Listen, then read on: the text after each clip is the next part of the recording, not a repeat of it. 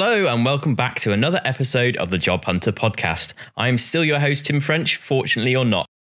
Today, it's lights, camera, action as we sit down to discuss what it's like to be an independent filmmaker in the UK.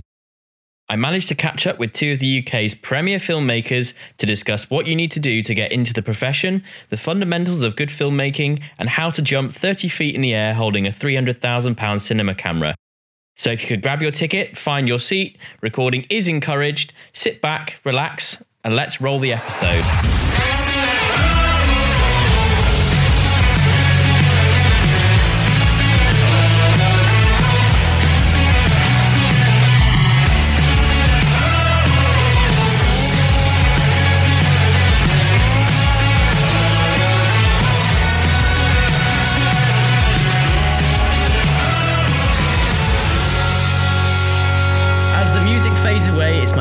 Pleasure to welcome Ross Welch from Perspective Studios and Jack Tompkins from Ben and Jack Studio. Uh, Ross, let's start off by finding a little bit more about you. Um, what exactly is Perspective Studios?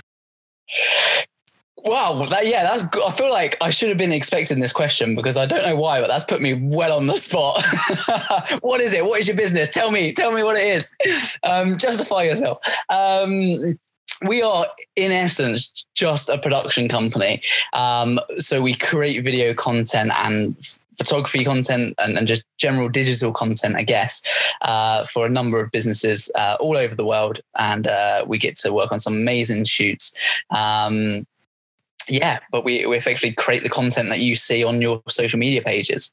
Jack how, how would you say your business differs to perspective studios?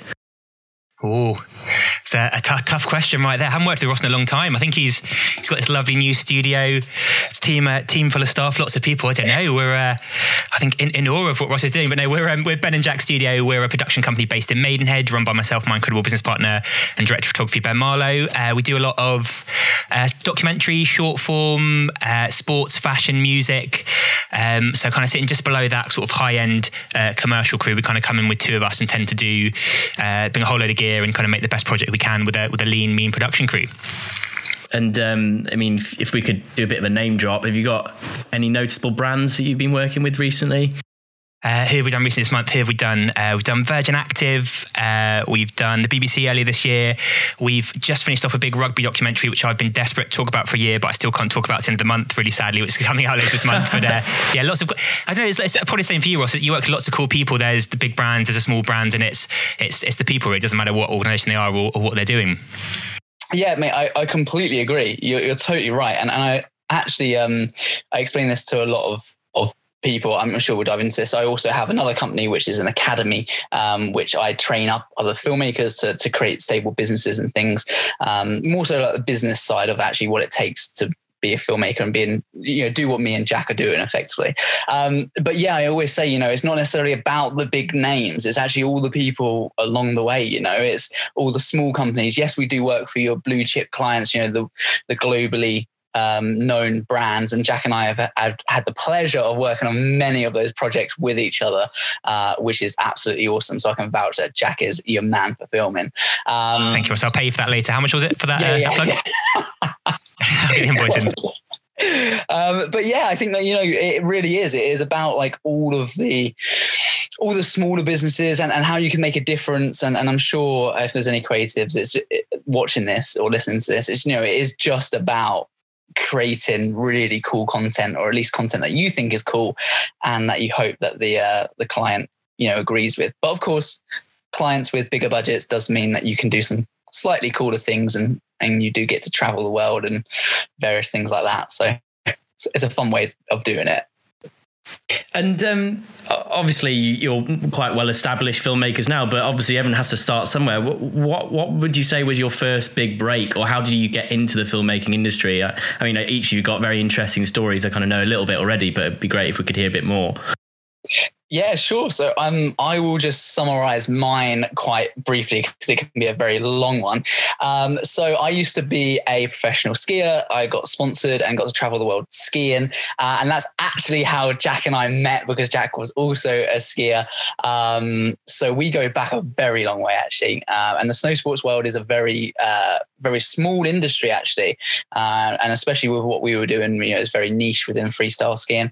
Um, long story short, um, I got injured quite a lot. I don't know if that's because I wasn't any good or maybe I just whatever. I was in hospital a lot. And then I started filmmaking for the fun and passion of it. Went on to make a couple of ski films because, of course, all of my friends skied. Um, they went to various film festivals over the world. And then on the back of that, just started to develop into some kind of career. And, and as Jack said earlier, you know, we've recently moved into a studio and we hire, uh, we, we employ a team of people, etc. as well. So I'm going to loosely say I fell into it. Is that a terrible really, pun? Because I love terrible puns on my podcast. Yeah, I mean, I mean, really, I guess I really didn't. When I, when I look back on it, I mean, I wanted this as a job. Like I wanted to do something that, hey, you know, I didn't know about filmmaking when I was skiing and wasn't really interested in it, but hey, it kind of seems cool now and I want to give it a go. And if I can make some money, cool. And if I can't, then guess what? Don't doesn't matter. I'm going to go and do something else, and I'll and I'll find something else I'm good at. Um, so yeah, so that was with with me. But actually, it's so so cool being here with Jack because I haven't seen Jack in a while. The last project we worked on obviously would have been last year now, um, more than likely, and perhaps that perhaps that Riot Squad thing. Um, but yeah, um, yeah, it's just it's just super cool. Jack and I cross paths a lot over the years and, and we go back some way. So I think it's awesome how how we're both doing.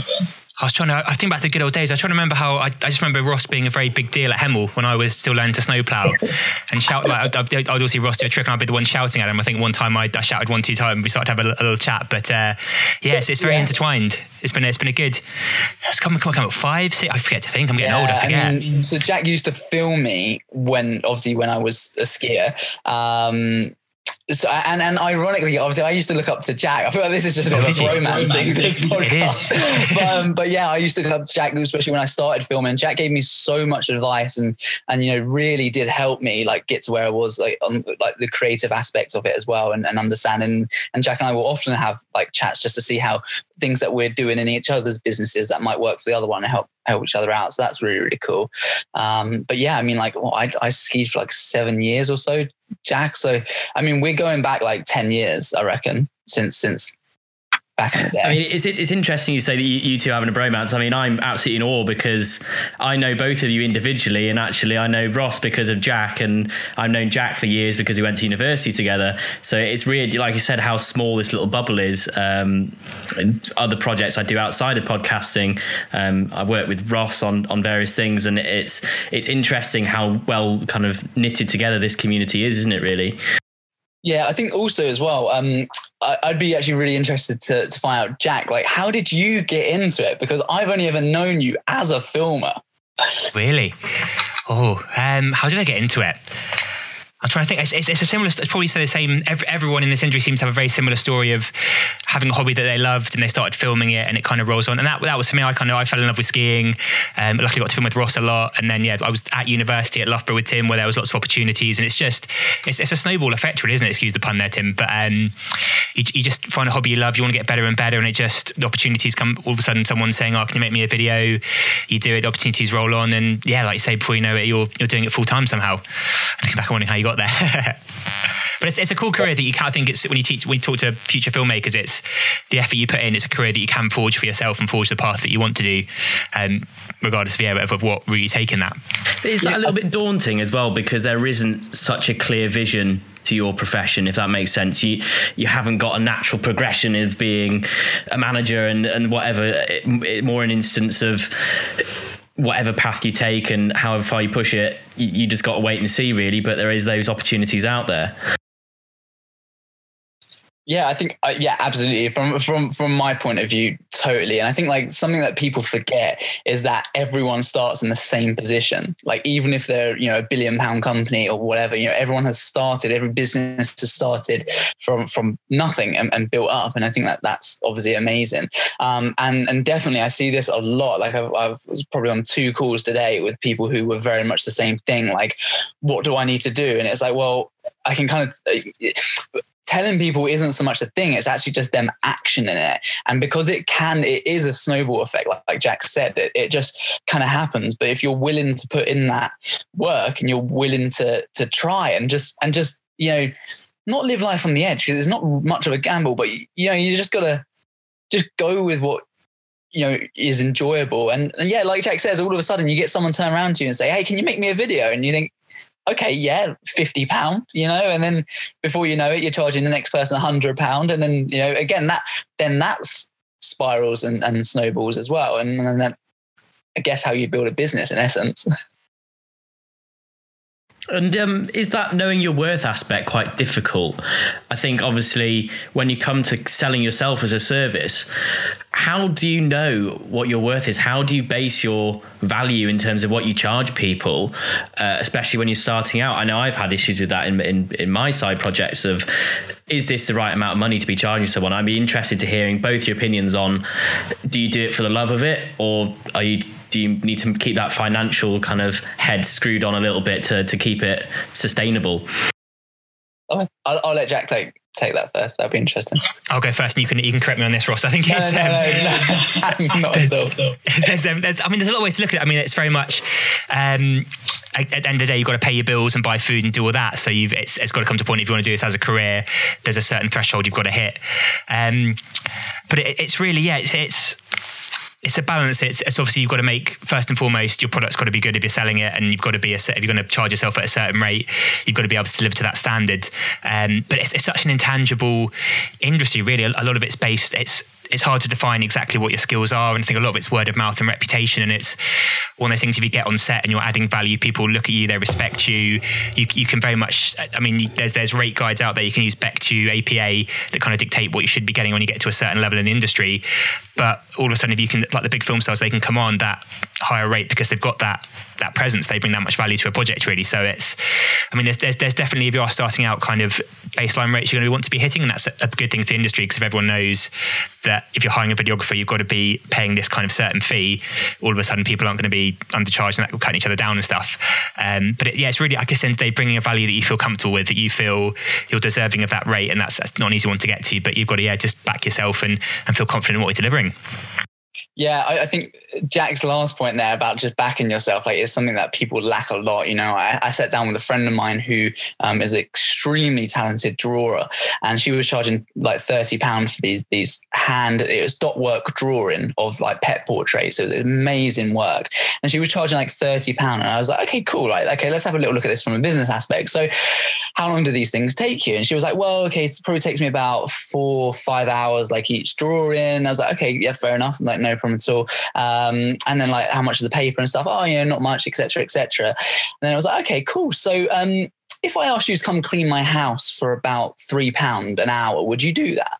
And she was like, no way, I wouldn't, I wouldn't work for that. like that's literally exactly what you're doing. Like that's that's what it equated to. And you could see the penny drop and be like, oh yeah. And sometimes it's just understanding that business point and and knowing your self-worth. And i mean like i think for anyone who is just starting like absolute beginner and there's a couple of strategies that you could use. One is you could just charge yourself out as like a, a minimum wage thing or, or i generally say to people 100 pound a day. Um, if you're starting out, because then it gives you an option to develop your portfolio before you start to get picked for work and that kind of thing. Um, so it, it, opens up opportunities for you to go to your local restaurant and offer, you know, and ask for them services or, or family friends, you know, things like that, etc. Um, or I think and all of this relates around portfolio as well. And I'm sure Jack will agree. Obviously, portfolio is the thing that really drives your price because it, your work needs to speak for itself. So portfolio is, is very valuable. If you don't have a portfolio, it doesn't mean that you can't get work, but there's certain strategies. For instance, we would say to people who are doing like a swap strategy or a free of charge one where you might film, uh, I don't know, you might film for a massage therapist in return for some free massages. Okay. But Above now, board, can I just say, we're not asking for any yeah. illegal massages, just the normal yeah. ones, please. Yeah, we could have chosen anything. I don't know why I thought massages. but you can do something to that effect, right? And then all of a sudden you can start to swap services and then you're you're building up a portfolio. I mean, obviously that's very niche, but you could do this within fitness, within sports and sports teams and etc. etc. Um, so there's things that people can do, but it's definitely tough starting out. I think that that's the hardest thing. And I, I would have definitely have asked Jack, you know, how much do you charge? Like, and, and most people are quite open. Like, I wouldn't have a problem if someone asked me that, or, um, you know, I don't, I think most people don't hide those things that much. So um, I think just ask people that you know how much do you charge and give you some kind of idea where you're at in regards to where they're at. It's normally uh, two to three massages for me as the normal uh, normal rate for a day's work. Depends uh, ed- editing extra. Um, so, if I could ask you, who are your filmmaking idols? Who who are the people that you look up to in your industry? Because I think that's always important to to have those people that you aspire to, in a sense. Yeah, I think. Well, for me, I was actually thinking about this the other day. I don't know. I don't know why. Uh, my brain just works at a million miles an hour. Um, and I was thinking, I, you know, I don't really think I have like any inspirations. And I was like, of course. Like for me, it was a company, a US company called Stept Studios, and now they produce amazing commercial work for like the NFL, Oakley, major. Like their work is phenomenal. Um, but they started out as filmmakers in the ski industry. It was some of them, I think they were all professional actually. And then again, through injury, some of them started to, to start filmmaking. One of them created the business, etc., etc. It's a very similar story, but they always used to release ski, ski films every year. And, and I would look up to them both in the sense of wanting to be that athlete, but also uh, when I started filmmaking was like, oh my God, I felt like, yeah, they were just amazing, those guys. And to see what they've gone on to do, um, I'm like, wow, you know, that would be cool and trying to make that happen. Can we have a little segment, Tim? Me and Ross can talk about our favourite ski filmers for the next five minutes. Stept was up there with me. Uh, Michael Clark, Ross, fan of his work. Shot the Bobby Brown, that Under Armour famous one. Uh, what's it, the one run? Was that just me, Michael Clark? Was it, was it the top to bottom thing? Yeah, yeah. That was yeah, always yeah, me. That was really cool. Yeah, yeah. I'm I'm so terrible with names as well. So when you said that, I had no idea. But then I was like, oh, okay, yeah, I know the film. So big. I think it's the same though. It's like you watch you watch the films that are making content that you enjoy. I love Shane McFall's Traveling Circus. It's always my my guy I looked up to and stuff. And like you say, it's the people. Same story with Stept. I mean, they made amazing ski films, and like you say, making they had the film what they love, and they got better and better to the point they're making, like you say, phenomenal content and stuff. So it's really just looking at the guys who are that little bit ahead of you, kind of taking their stuff into your into your work, and yeah, and pushing forward. So, how do you really manage your creativity day to day? That sounds like a stupid question, but in this, but how do you manage those points where you really don't want to do anything, or you kind of get into that creative lull? Because I, I experience it sometimes where I just really don't feel like being creative. But for me, it's it's a it's a passion on the side. It doesn't really have much weight on my life. Whereas you guys, obviously, it is paying the bills. How do you manage yourself so that you aren't, you know, you're on a consistent level with your creativity? Do you want to go, Jack? Over to you, Ross. No, go for it. Oh. eager and ready to go. Um, well, uh, yeah, I think like um, I have a really strong like internal dialogue. That's the that's the voice like inside your head, which actually came to light a few months back. That not everyone has this. So some people we listen to this thinking, "That's crazy." What little voice inside your head? Do you guys both have that, by the way? Like like a voice inside your head that like you, you can like talk to yourself inside your head. This is where we scare Ross. He's the only one that's got this voice. he's, say, he's no, definitely, definitely Ross. Psychosis or Morgan Freeman is constantly narrating his life. It's one of the two options. Do you guys generally not have that? No, we do. We do. We just okay, yeah, yeah, I, I, still, I just obviously, you know, this is video, so I was like, oh, oh, you do not. Um, no, but some people don't. Some like some people don't, and I think that's crazy. But um, anyway, I literally have no idea where I was going with this with this whole thing. Managing your oh, creativity. Oh, yeah, yeah, yeah. Then managing creative stuff. Yeah. So I, I honestly just literally sit myself down and I just say to myself, in in more of a blunt and aggressive term, what the hell are you doing? What are you doing with your life? Like, why are you not doing this?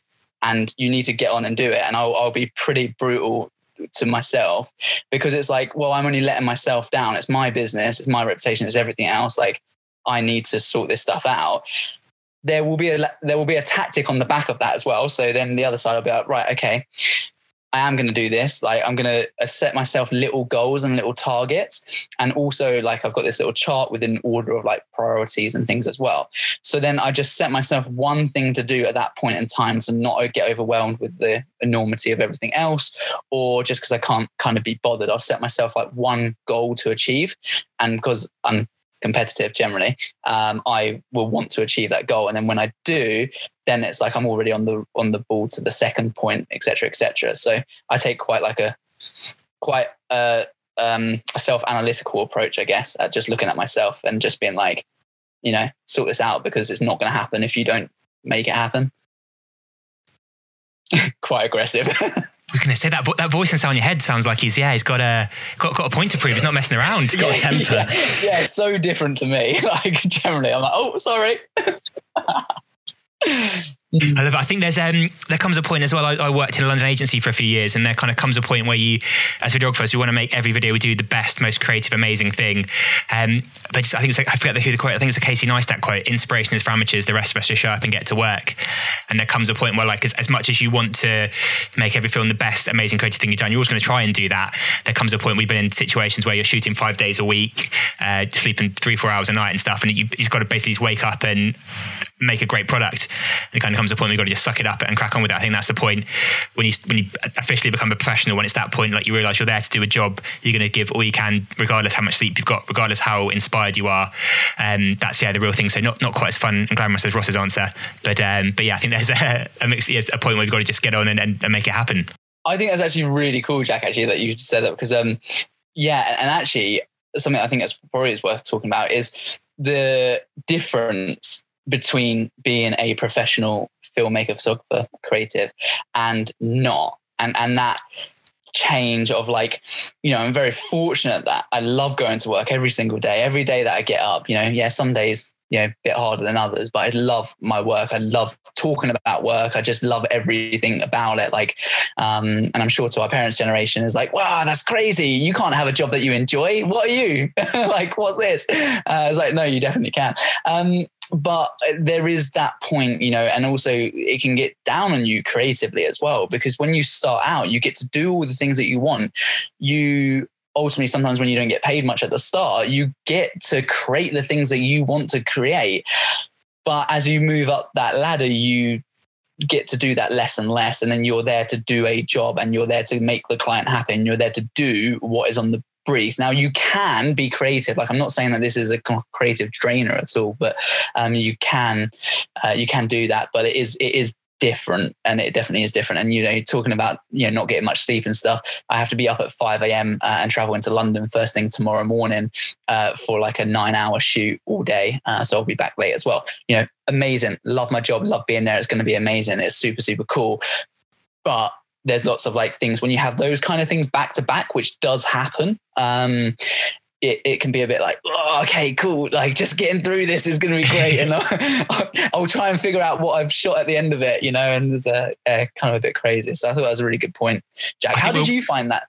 So I feel like I'm, I'm not the interviewer, but, but Job Hunter podcast hosted by Ross Welch. I'm taking over. Um, how did you find that transition? Because obviously you started exactly you know a similar way like it was just fun and then and now you have a proper career um, that's growing at some rate. So, like, how is that so different for you, and how have you dealt with that? I think I, am probably a bit different. I went in when I finished university. I went in house at London Sports Agency, and all of a sudden, overnight, it was very much. It was that it was you're here from eight till six every day. You're doing this. Your weekends are ours now. That kind of stuff. Um, so it was it was very much forced upon me. Um, but then I mean, you go you go freelance, and it's your time's even less your own. To be honest, it's you're, you're then up even later and stuff. So it's it's all. I, th- I think we're a bit guilty as filmmakers. I know. That, I think the best part of our job is telling people you're a filmmaker. I don't know if you'd agree because you, you, get the reaction. But then we only we only post the good stuff and stuff, and there's lots of, of times behind the screen that people don't see and I don't know because perspective was a. I mean, it was New Zealand, and you were back here, and you were. Was, yeah. it, was it a gradual or was it? Sorry, so, Tim, feel free to answer some questions. Sorry, we're just diving in. And uh, yeah. I was going to t- touch on some of the stuff you've done with perspective, and, and obviously with, with, Jamie Nichols and people like that in, in, a, in a bit. Um, before we get to that, Jack, I just wanted to ask you first: How do you row an ocean? And more specifically, why do you row an ocean? I'm probably the wrong person to ask. Yeah. I didn't, uh, didn't, didn't, didn't quite make the cut in that film, sadly. Yeah, but no, we did a documentary with uh, with Kaz Lander, Meg Hoskin, and Eleanor Carey, three amazing women, novice rowers who had uh, who rowed sixty, I should know, the sixty-three days across the Pacific Ocean, uh, breaking two world records in the process. Uh, for a little bit of context, a documentary on that. Um, and they just loved they just did it. Essentially like i say they, they got up every day they rode three hour shifts slept three hours. And, and i think the biggest takeaway i got from the film was that you can achieve any goal if you take enough strokes. If you want to row across the ocean you've got to put in enough four strokes to get there. Um, so that really inspired me with that film. I think it probably applies to filmmaking as well. Like if you want to make a production you've got to plan it you've got to shoot it you've got to edit it you've got to get it out there and stuff. So that was that was hugely inspiring for that. So i'd say that was yeah incredible stuff incredible uh, incredible story and incredible privilege to uh, to film that as well what was the what was the planning like? How how did you plan for something like that because it obviously was over a number of days. It was something that was planned for years in advance. How, how did you organize the actual documentary itself for such a big project like that? I'm, I'm incredibly fortunate that I'm secretly, if honest, my university days, Tim, a huge, if you ever saw my room at university that was had a, a mind wall of post-it notes. Uh, I'm an incredible nerd and geek when it comes to organization. And that's what my main role in the company now is to organize and do that kind of stuff. But it's, it's just planning. It's literally, there's processes you follow. There's, um, documentaries are great because you get to go away, read, research a lot. You attack it with an idea. You have a, you write I, I, normally say for documentaries like that, you write three 10 minute segments, you pick your opening link, your ending link, and you've got to get to that point for each one of them. Um, and you work on that, you, you edit, edit, edit, with the plan, and eventually you get somewhere that's got a, uh, a finished film really. So it's, it's, starting with a plan. You'll, you'll find probably about seventy five percent of the way through you need to shoot half as much stuff again um, and crack on. So like I say, it's, it's really just being organised, attacking it with the plan. That plan's probably going to change on day one, um, but you just roll with it and, and, and, think on your feet, which is the same really, I guess, for for every video project you do, isn't it? You, you start out with a brief and a plan. Uh, from the first shot, that everything changes and you, you go with it. You go with the flow. Yeah, absolutely. Yeah, yeah. yeah. I, I, love that as well. Like you spend all this time planning, and then day one it rains, and you're like, oh, okay, let's, uh, let's yeah, skip the plan. Um, that's yeah, a, skill. Sorry, a skill in itself, though, isn't it? Like as videographer, I think. Like, I'll let you finish. Sorry to but like that's the skill is to be on set and to be able to deal with that that sudden change. Yeah, completely. I mean, our, our whole whole job is literally problem solving. Like, and, and that's the thing, and, and it's how quick you can problem solve. And that only comes through experience as well and you know and from my experience of employing people now it's allowing them to take those their own steps and, and you know make, make those mistakes. Obviously you hope that it doesn't happen on your best client or anything like that. But you know there's, there's a learning process you know and as long as you learn from it then then that's completely fine in my eyes. It's um it's if the same things come up time and time again. But i do think that i do think all filmmakers are actually pretty good at problem solving in general because um, you have to do it because you have to deliver on that project. And the client's not going to care whether it's raining outside or not they they want their sunset, you know, shot of it going down over the beach or whatever, you know. so you need to deliver. um, I think that's yeah, very valid. So, Ross, am I right in thinking you're one of the few people in the world that can follow a professional snowboarder skier over a World Cup rated ski jump? Yeah, no, no, you're wrong. yeah. Completely wrong. Sorry. No, no, I'm not joking. I just, I just really liked how that that went into to that, that question. It was very, very formal. Um, yes, yeah, completely right. Yeah. So, um, yeah, to my knowledge, I think there's only a, literally a couple of people in the world. Um, so, because of my background, um, I I, have skied over jumps um, all my life and, and, generally from 60 to 80, 90 foot, somewhere around that, and have to perform some tricks. Um, so when I started filmmaking, it was like, whoa, hold on, like I can take a camera over here. Oh, wait, no one's doing this. Oh, that's kind of cool.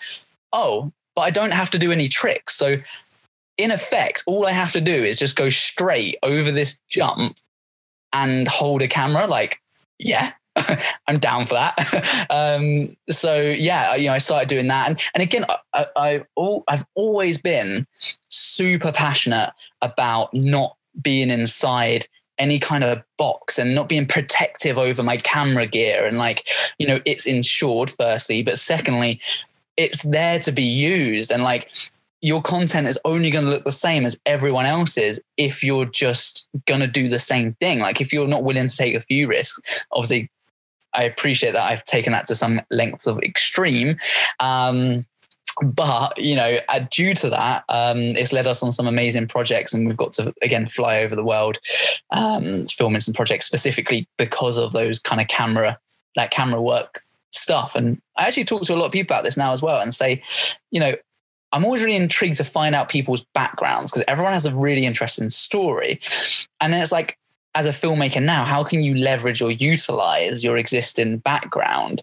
Is there any skills that you've developed, like I did with skiing? You know, if you, I don't know, do trampoline and all, you know, they're transferable skills in in all kinds of industries, and I think that's that's really cool. But uh, yeah, I basically get to now follow athletes over large jumps with extremely expensive camera gear and I've only crashed once. I'm sure that's where we're getting on to. um, have you crashed? Um, so yeah, I've only crashed once, uh, and it was on day number two of a six-day shoot for a major car company, and uh, luckily we brought a spare camera with us, but we just plowed the camera into the ground. Um, I really got this so wrong as well. Like um, we were filming on this jump and we had someone remotely operating the camera and uh, we wanted to be a little bit closer. And i just for a second i just did not even think that if i'm closer to the jump i'm not going to have enough speed. I just thought oh yeah, sure, I'll just go closer.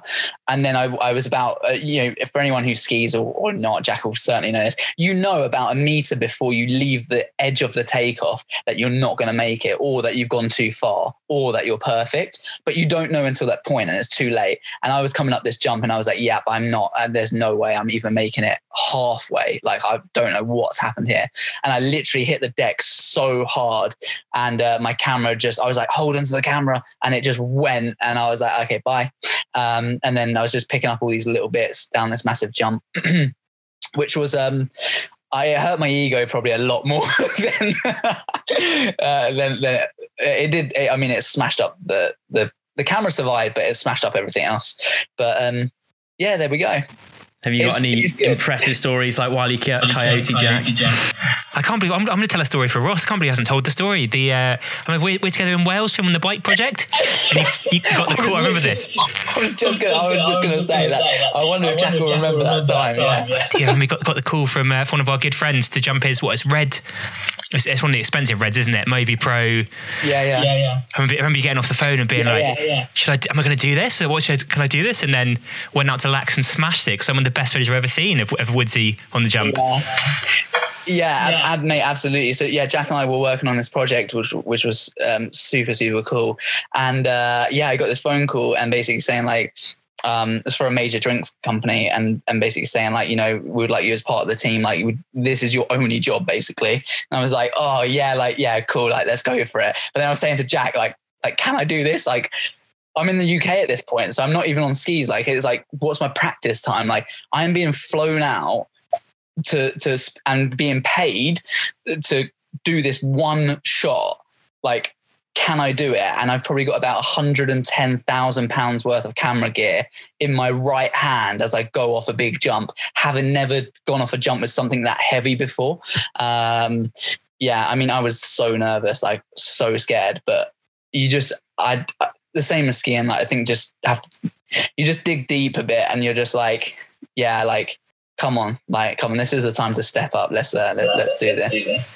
When you, you were down like Hemel the next Friday, you not the Friday before, and you were like, right, I'm going the road in. I remember you texted me like, I've got this, don't worry, I've got this. And then come back a week oh, later, it's beautiful footage. This is making, oh, I'm loving this cool, mate. This brings back so many good memories. Yeah, so I went to Hemel Hempstead, like local ski slope um, indoor snow center. And just to put into comparison, I mean, the jump is probably about two meters at, at biggest. Um, and, and, we're now talking about going off a 20 to 22 meter jump. Um, and uh, yeah, so I took my heavy camera down there and I thought I just wanted to get an understanding of how it worked in the air and like what kind of holding it to my side with the setup that they wanted, how would that feel and stuff. And um and yeah, and uh, and again, like you know, Jack's the only person that I know that that, that skis around on um well skis at at speed um with camera gear. So I, I really value Jack's opinion. Again, just having I I love our industry. Our industry is so good for collaboration. Um, so many other competition, um, so many other industries are so competitive, um, and that's the one thing that I absolutely love. It fits my personality like perfectly. I feel like I can reach out to any filmmaker, no matter who they are, and, and just ask them some questions, and they'd be more than willing to help. Um, and that's certainly something I found. And uh, yeah, yeah, I feel grateful because it's times like that where, yeah, Jesus, you just want an extra pair of eyes to be like, yeah, you, you'll be all right, or, or no, you won't be all right. so, Jack, what would you say makes a good film? If you, you know, you were wanting to give some more advice to our new filmmakers out there, I'd love to give a bit of value to our listeners out there. What what would you say? Three things that, that you would say would make a good film if you're going to make one. Should, should, we, should we all give one each? Would that be a nice, nice collaborative way to do it? Go on then. You start. I'll do three then. Um, we do um, say. Um, oh, that's a great question. Three things that make a film horrible. Uh, having a purpose, having a message, I'd say first and foremost, um, whatever that message is, and if, if, it's a positive message that's going to help impact someone's life even better. Um, having an engaging story, you kind of, I think a lot of things we forget. We're making videos for brands, things like that. It's they've got to have a, a reason to. You've got to learn something in that you didn't know at the start. It's got to follow a journey and, and get you someone, tell you some information, or, or, captivate you and entertain you to keep you going. Um, and, and beautiful images never hurt. And it's, it's really trying to use. You, you, can get, I mean, you can get beautiful images, but images with a purpose, images that tell some kind of story, and it's using storytelling devices, the lenses, the techniques, uh, what you're showing, what you're not showing, lighting, etc. Um, so a real, a real, combination of those three. Any of any of those three, we're going to, uh, gonna, yeah, to help you get a good, a good looking film. I would say. I think, yeah, I was going to say, Ross, do you agree? so I'm taking the good ones, Ross. Sorry. That's right. No, um, Can I get you to repeat the question again? Because I might just go off of like yeah. Uh, what do you think makes a good film? You know, what advice? What three things would you say uh, integral to making a good film? Sure thing. Um, oh, I was gonna be. I was gonna try and be funny and just be like, well, firstly filming it, and then secondly editing it, and then. uh, but I won't. I won't do that. Um, I think. I think Jack is spot on. I think really telling a story, like no matter what it is, like it always needs to follow some kind of story. We are storytellers, like, and the challenge is doing that in under a minute now for, for most for most things but um, getting those points across absolutely like kind of helps with that um, i think uh, to get in a bit more of a detail side of things as well i think um, being uh, just try A B test, A B test. There you go. I'm a huge fan on this. Like, try something. If it doesn't work, don't use it. Like, it doesn't matter. It's not. It's not costing you money at all. Like you can delete this stuff. So try it. Like just be adventurous and do what you think works well. And you'll learn if it doesn't work well and you'll learn better because you have tried it. And then you'll know for next time. So I think like be adventurous and then um as a for, for anyone who's already been doing a little bit of filmmaking, I would always try and add some kind of sound effects because it really brings um, a a video to life. Um, whether it's just something small like some wind or I don't know whatever it might be, um, but some kind of dynamic sound really helps make a product or, or whatever come to life. So yeah, I think that, yeah, Jack did a great job at that. so I kind of spearheaded that one. Apologies for that. um, I think we all know that, that the creative arts can be quite an up and down industry. Um, based on a number of factors. What methods can you think of uh, to help people become more financially stable? Sorry, I feel that's a really deep question, but it's an important one. Good. Um, obviously i guess i from from my experience i mean this is i guess literally what i'm doing with the academy at the moment is um you know training people to create stable businesses. So, so, before we get into that what what is the academy for people that might not know about it? Sure. So um, I started the academy at the start of lockdown, effectively, um, and it is a. Uh, I, I hate the word online course because online courses have like such a bad name. Um like get rich quick and all this. That's not what it is. Like but it is a course that is online and it's 15 hours worth of coaching and, and I take every I take people through everything you possibly need to know for the business side of filmmaking. There's so much amazing stuff on YouTube about learning about the creatives, how to use cameras, editing, and things like that. There's not very many people talking about how to create actual create a business and create a stable business, growing it to that next level. So I created this uh, online co- course, and it comes as a whole platform. We give people documents to downloads. We uh, we have weekly Q and A's as well. So I'm actively involved. It's not just like you buy this thing and, and then nothing happens. And on the side of this as well, I've also created um, free avenues. So we have a free Facebook group and a free, uh, obviously, like YouTube page where I, I post lots of content. Um, but ultimately, it's to it's to help more people. And now, when I started this, like I honestly, I have such a sense of purpose. Like I honestly do now, and this is something I hadn't really experienced before. Because although I loved creating videos for brands and stuff. I kind of love that, but it sometimes doesn't feel that purposeful. Whereas helping people, that's something I didn't expect. I always wanted to run a course. Two years ago, I tried to run a course and it just flopped. And lockdown came. I thought, yeah, you know what? I'm going to give it a go. If it doesn't work out, it doesn't work out. Um, but to actually see the the life changing effects it's having on, on people's businesses and things is is amazing. I get you know, it, it's, it's amazing to see. It's, you know, it fills me with purpose. So that's effectively what the Academy is. And it, then relating it back to your question, to create a stable income is is so important. And now over lockdown and this this whole period, there are so many opportunities. You may not think it, but there are so many, and people just need to go out there and gill it and understand where those opportunities lie and things. Um, and one of the things that we do is put people onto retainers, um, which creates a stable business and a stable platform for us. So they pay us every month in term return for some of our fees. So that's something that you can quite not quite easily ish do, but there's methods out there to help and things. And I, I won't bore you to death with it now. Um, but that's what, yeah, that, that's a small thing I'd say. I think Ross has really hit the head there. He's, he's, absolutely nailed it with that one. I think the only, only thing I can add is it's putting yourself in a financial position to be able to do. Uh, the example I think is we, we shot a big documentary this summer and we pretty much lived off savings um, from like start of lockdown until August. Um, so we can make this documentary and put all invest our money into it. Um, and it's just, it's just being that wise. And when you when you it's I appreciate with, with Ross, we run your, your own model is a lot more financially stable than the way we run our. We, we tend to be very feast or famine, but then we we live below our means and that kind of stuff to make sure that we can we can do the project we want to do and that kind of stuff. So it's really just yeah, just I guess either getting like say that stable kind of income, or if you're gonna do you think I know a lot of filmmakers, I, I know filmmakers that are throwing tens of thousands into their own projects. It's just making sure that you've put the savings aside. You've realised that okay, six months time, I'm still going to be able to pay myself the wage I want to and that kind of stuff. So just being financially, it's very boring, financially savvy. What a very dull answer to end the question. That's such, a, that's, that's such a good point. It is literally like if you want to run this like a business, and run it like a business. You know, the, like understand how much is coming in, how much is going out, what are your profit margins and those things, and then you'll have a stable business as well. You know, regardless. Um, I, would be interested to see. I don't know how you feel about this, Jack. Like something that I I kind of get frustrated with from my point at the moment in time is that filmmakers are so happy. Uh, we, we love equipment. We, we're all we're all equipment geeks, right? The newest thing comes out, we want to buy it. It's thousands of pounds, but hey, you know, it's going to make my work better, and I can charge more money. Um, but it's really a bit of like a. I mean, there there is a level, but we're so quick to spend money on equipment because we think that's how we get more clients. That that will make our work better. Whereas actually, it's the business side of filmmaking that's what's going to make you money. It's understanding how businesses work and operate.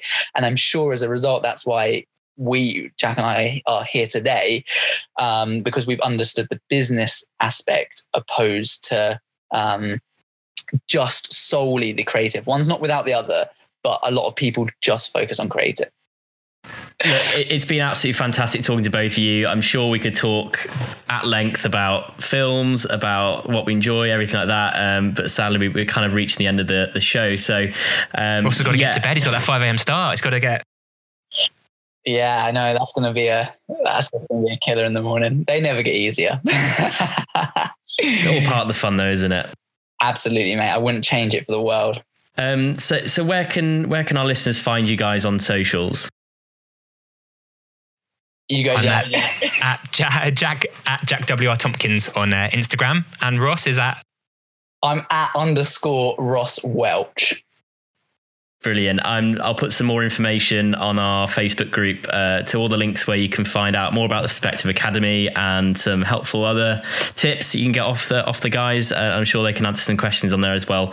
Um, as I said, it's been an absolute pleasure to speak to both of you today, and uh, I look forward to seeing all of your ski and non-ski related um, content coming out hopefully over Christmas, uh, whatever. Um, and yeah, as again, it's just been an absolute pleasure. Thanks so Thank much for having us, having us, Tim. mate. Honestly, yeah, it's been great. And Jack, it's been amazing to see you as well, mate. So I'm glad you're keeping well. Good to see you too. I'll have to uh, post lockdown, get Hemel, and we'll uh, we'll catch up properly.